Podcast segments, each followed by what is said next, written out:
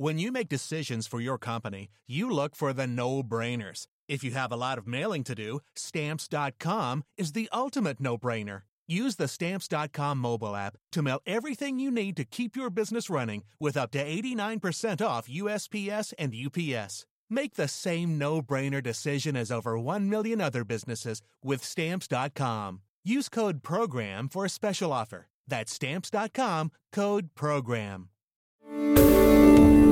Something else. I'm on a reporting trip right now, so I'm away from my home studio where the rest of this episode was recorded. The episode deals a lot with Ghislaine and the crime she's accused of. But before we get into all that, just to be clear, Ghislaine has been indicted on six federal crimes, including enticement of minors, sex trafficking, and perjury. But she has not been convicted. She denies all charges against her and maintains her innocence. Anyway, here's the episode. Emily, could you introduce yourself for us? Sure. Um, my name is Emily Saul. I am a reporter with uh, 3 Uncanny 4. We make podcasts. Most recently, I worked uh, with the lovely Tara Palmieri on uh, Broken Seeking Justice, our series about the survivors of Jeffrey Epstein. And before that, tell them about how you started in this in this business of uh, digging through the the muck. I uh, I was born knee deep in muck. Um, uh, t- Tara and I um, uh, at different times worked at the uh, at the New York Post. How was Ghislaine Maxwell influenced by her father? That's the question that led me into the fascinating and frightening world of Robert Maxwell. Wrapping up this series, I wanted to return to that question and take stock of Ghislaine and Robert's incredible and horrifying story. Emily and I worked together for a long time on Broken, so after spending so long learning about both Ghislaine and Robert's lives, I want to go back and debrief with her and see if we'd come up with some concrete answers. Talking to Emily really gave me some clarity, and I hope it'll do the same for you. So, I'm Tara Palmieri.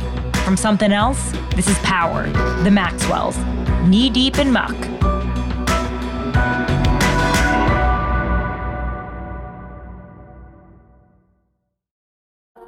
Have you ever felt like escaping to your own desert island?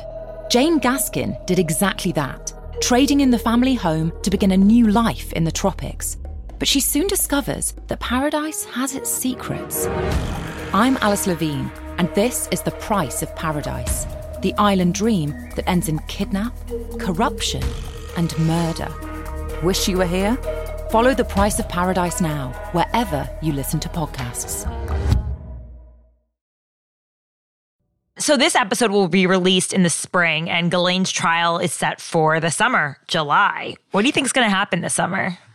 uh, we're still left with a lot of speculation uh, in terms of what to expect. I mean, we do know sort of the same basic things that we knew when she was arrested and that we knew when Epstein was arrested. Like the people who are heading this prosecution are not the people who typically would be heading uh, human trafficking um, operations. They're in public corruption. And so I think we can expect to either see more arrests of high ranking individuals who once held office or are still in office, or we can expect to hear testimony. Right.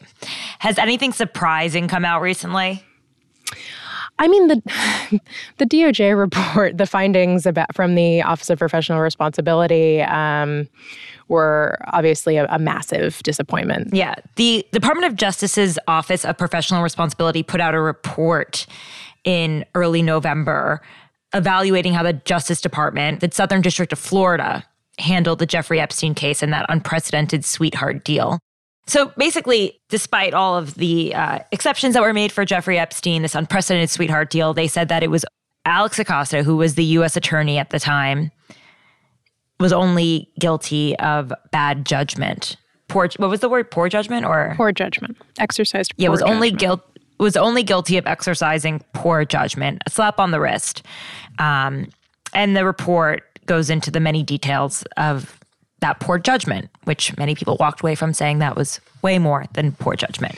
It's just uh, really a, a despicable, I guess, end as they see it to this case. I mean, poor judgment is like when you eat something that you found in the back of your refrigerator. It's not when you fail to hold like a uh, child sexual predator to account repeatedly over and over again. Um, it's just a complete dodging of any responsibility, and we should expect more from the Department of Justice, one of the, you know the agencies that is supposed to hold criminals to account in our country. That's for me been the thing that that really has stood out as just uh, a slap in the face to the survivors and you know everyone who was so much invested in this case. There were a few things I saw in that report that really stuck out to me.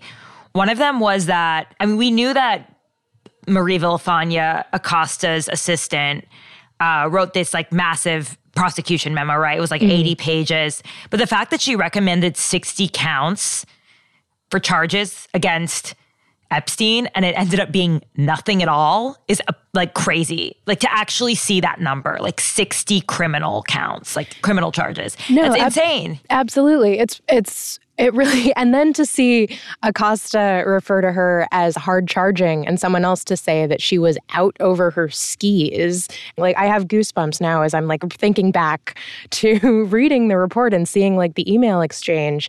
It's just, for some reason, the phrase out over her skis just seems so incredibly sexist to me. Oh my God. It's, no, I know. It's just, it's, it's absolutely unbelievable. It's, absurd. And I hate that in their like overview of the report, they refer to the victims as girls. Like yeah. call them what they are, minors. It's they're just there aren't there aren't words that this could be seen. It, it's a whitewash that it could be seen as an attempt to close out a series of massive failures with like one final cherry of a failure on top is just it's it's unbelievable. Gosh. Um, okay. So, how much did you know about Robert Maxwell before producing the series? And reporting on it? Um, almost nothing. I'd actually never heard. Um, I'd never heard of Robert Maxwell, uh, and it was only sort of slowly as I started becoming interested in um, Epstein and in uh, Ghislaine that it was sort of like, oh, we have this other character in the UK that, as an American, I've never heard anything about, but is, um, you know, larger than life and as Daniel Bates described him in season one of Broken, sort of a mix of Donald Trump and uh, Rupert Murdoch. Um, and I think you can't put it a, a, better way. Sort of like a pre, he's sort of like a prequel, if you will, uh, in a um, a bit of a disconnected uh, but still incredibly intriguing way. I mean, yeah. you must have. What do you What do you think about that?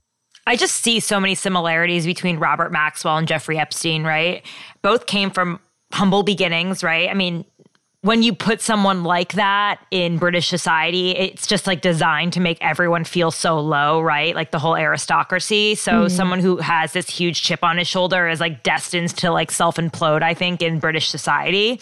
And you add someone with a massive ego like Ma- Robert Maxwell, and it was just, it was like a fatal brew, right? Mm-hmm. I don't know that he would have imploded in the same way in the US, but who knows? Epstein again, like also had this massive chip on his shoulder. Neither man went to college either, which is so fascinating to me. This obsession with wealth, you know, being so showy about your money, because there are people who are wealthy and then there are people who are really showy about their money, and both of them were exceptionally showy. You know, they just had a lot in common in the sense that they moved money around. And by like nature of doing that, they were very mysterious. Also, they had massive tempers. I mean, nobody really talks about that with Epstein. He was incredibly demanding of Ghislaine Maxwell. He often called her dumb and stupid in front of people. Mm-hmm. Um, and Robert Maxwell treated his own daughter like that too sometimes. And then at the same time, like she just doted on these men. Her existence was to please both of them, to win their affections, and then treat everyone else with disdain. And then you have Ghislaine coming into Epstein's life when he was earlier in his money. And Ghislaine knew to have money in the way that her father had money, which is in the showy way. And, you know, we can't attribute everything to her, but also if she was basically the manager of Epstein's properties and also handling all his business, like I, the way that I sort of think about it as well is that she sort of built him in the image of her father because that was, I mean, we know that Robert Maxwell was like, didn't didn't like to have men around, didn't like to have her date. Like she, you know, she worked for him. She was very much involved with her family before he died. And so it's kind of like the one person she knew how to model Epstein after was her father. In a lot of ways, it makes sense, but she felt like she needed to control him. And a lot of people think that she procured women because that was the way she felt that she could be useful to him. If if she felt like like if he called her dumb and if she constantly was made to feel wanting, you could see how this would be the way that she could make herself useful and instrumental to his life. It's like it's a it's a mechanism of of control on her end because she can do something that he can't and that he needs. Do you ever wonder how celebrities order food? Like, is Sarah Paulson a Diet Coke or a regular Coke girlie? Some peasant Coke? No. Or how does Sofia Vergara order a pizza? No, no, no tomatoes. I cannot eat tomatoes. Tomatoes? Yes. Are you cool with mushrooms? Not really. If these are the details you need, and I know you do, I have the podcast for you.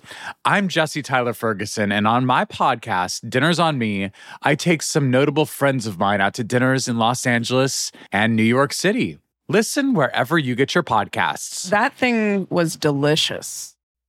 In the 1970s, John Todd burst onto the evangelical scene with a shocking tale. He claimed to be a former witch involved in a then unheard of secret organization called the Illuminati and urged Christians to prepare for a violent world takeover. First of all, the number one weapon in everybody's home should be a 12 gauge pump shotgun. Hear the amazing story of one of the originators of the modern day conspiracy theory. From Magnificent Noise and Sony Music Entertainment, this is Cover Up The Conspiracy Tapes.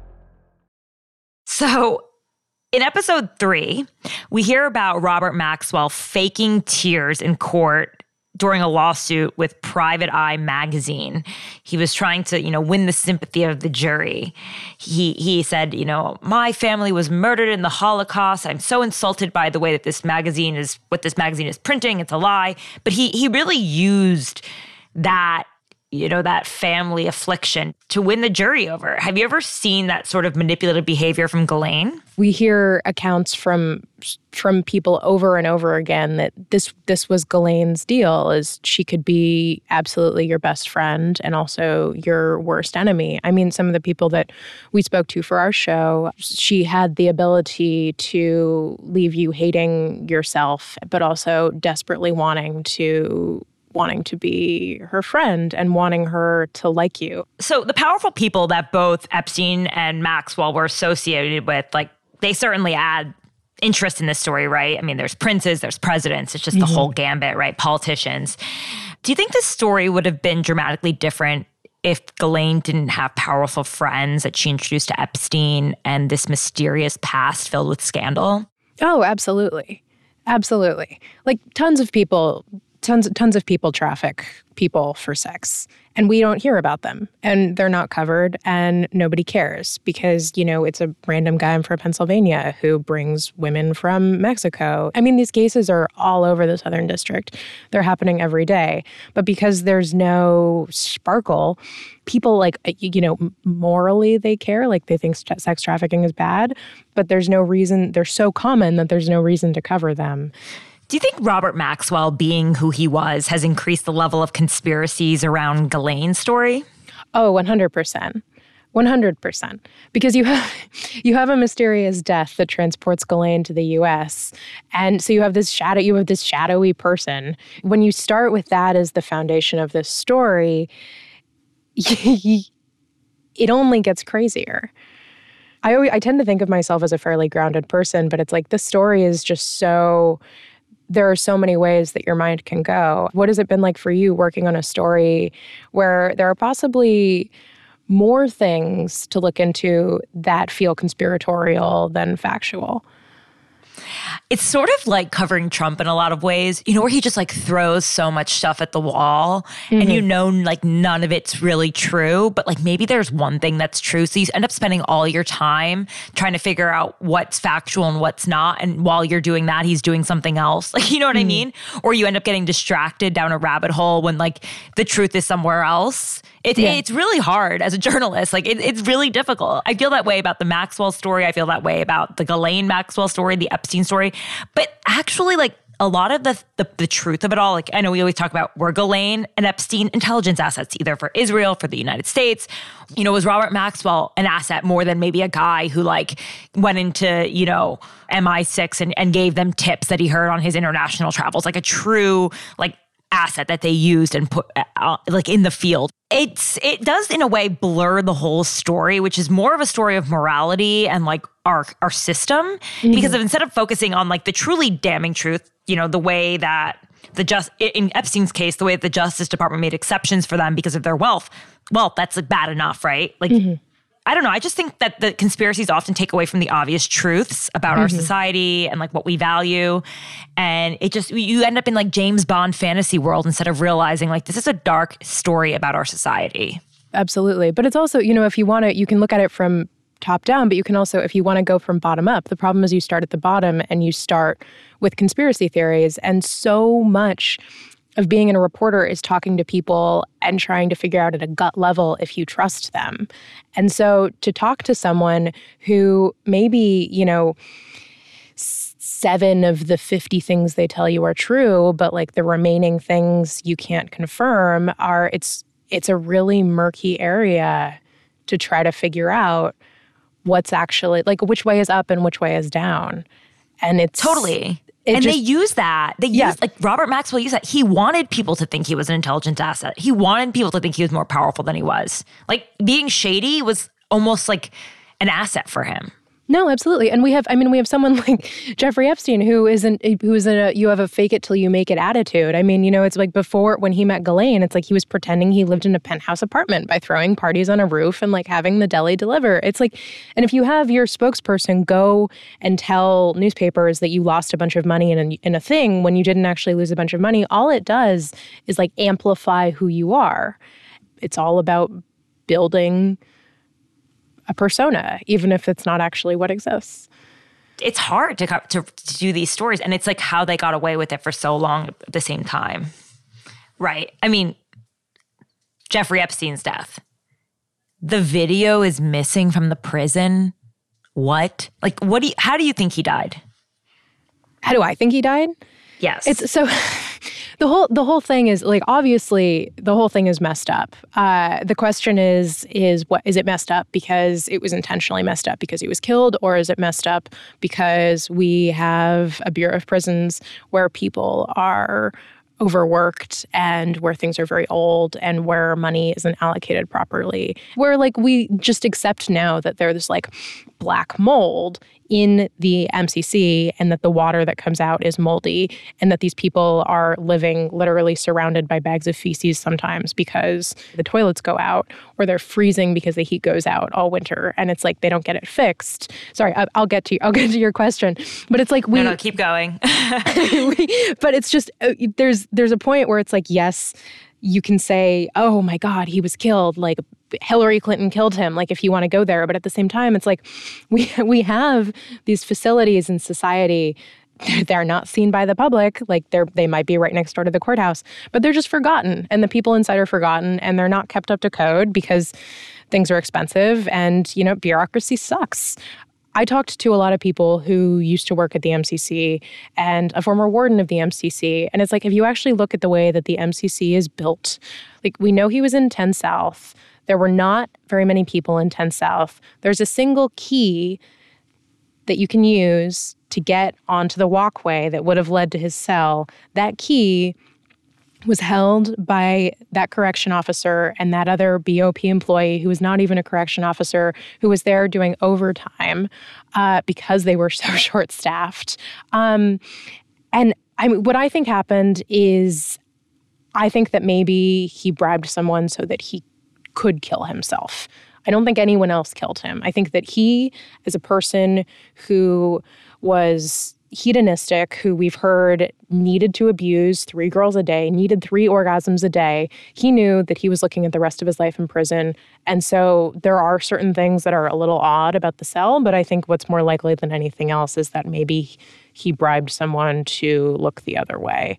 Another another death. How do you think Robert Maxwell died? I think he offed himself. I think he jumped from the from the boat. Why do you think You know, that? because his life was imploding just like Jeffrey Epstein, except he was in a prison. He's running this huge scheme where he's stealing pension funds. He's a coward.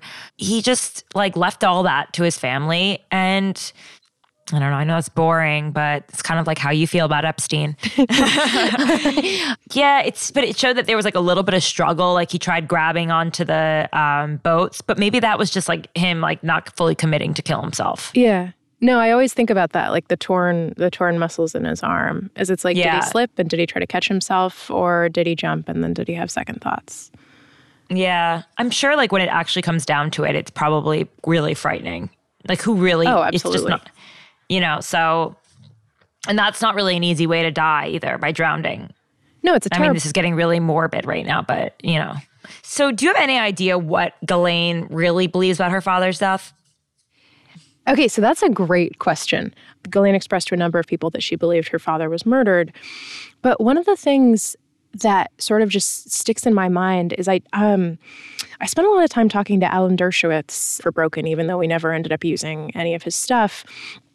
And uh he'd written a book review of some of some book that came out after Robert Maxwell's death that was saying that Robert Maxwell was killed by Mossad. And whatever his book review was was basically saying like this is totally preposterous. Like Robert Maxwell was not killed by Mossad.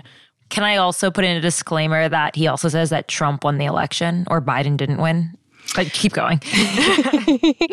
so he uh he, just he wrote he wrote this so he wrote a book review. He writes lots he writes lots of things but it, it basically said like robert maxwell was not murdered. He said that ghislaine maxwell thanked him for that book review and that in his conversations with ghislaine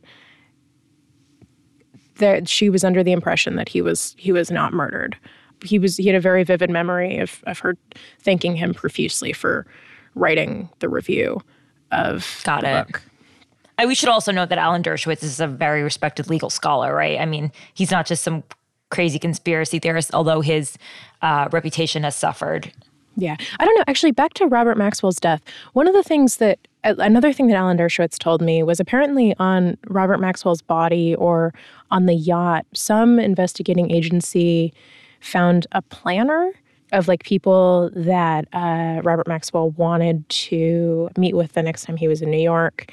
And Alan Dershowitz's name was on that. And so maybe Maxwell was was interested in um, sort of some white collar representation or was planning to, you know, preemptively do damage control um, as everything was falling apart. Yeah, that's just another thing that always sort of sticks in my mind is that it seemed like he also seemed like he had he had plans. He wanted, he wanted to talk to Alan Dershowitz, and the other name that Alan Dershowitz remembered being on that list was Mike Wallace. Hmm, the journalist. Yeah. See, but the thing is, the walls were closing in on him. So he needed journalists and lawyers. You know, things Yeah, weren't cheery. you don't need anyone else in life. Just surround yourself with journalists and lawyers. Usually, when things are bad, um, those are the people you're going to need. That Yeah. or just off yourself. I don't know. Um, Those are the three options. exactly.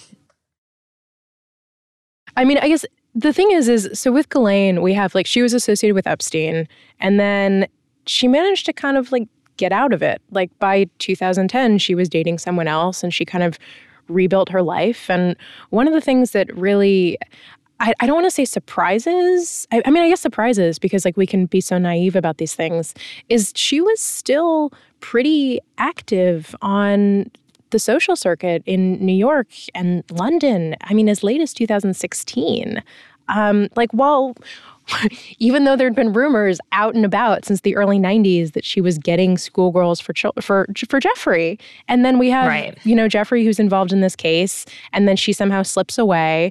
She's making Virginia donations. sued her for defamation. That was pretty public, right? Yeah, And Virginia exactly. had come out with her story. No, exactly. And so she's been sued in 2015, and still in 2016, we have photos of her at galas and, and hosting parties. I mean, what do you think that says, uh, not about just New York society, but uh, like society at large?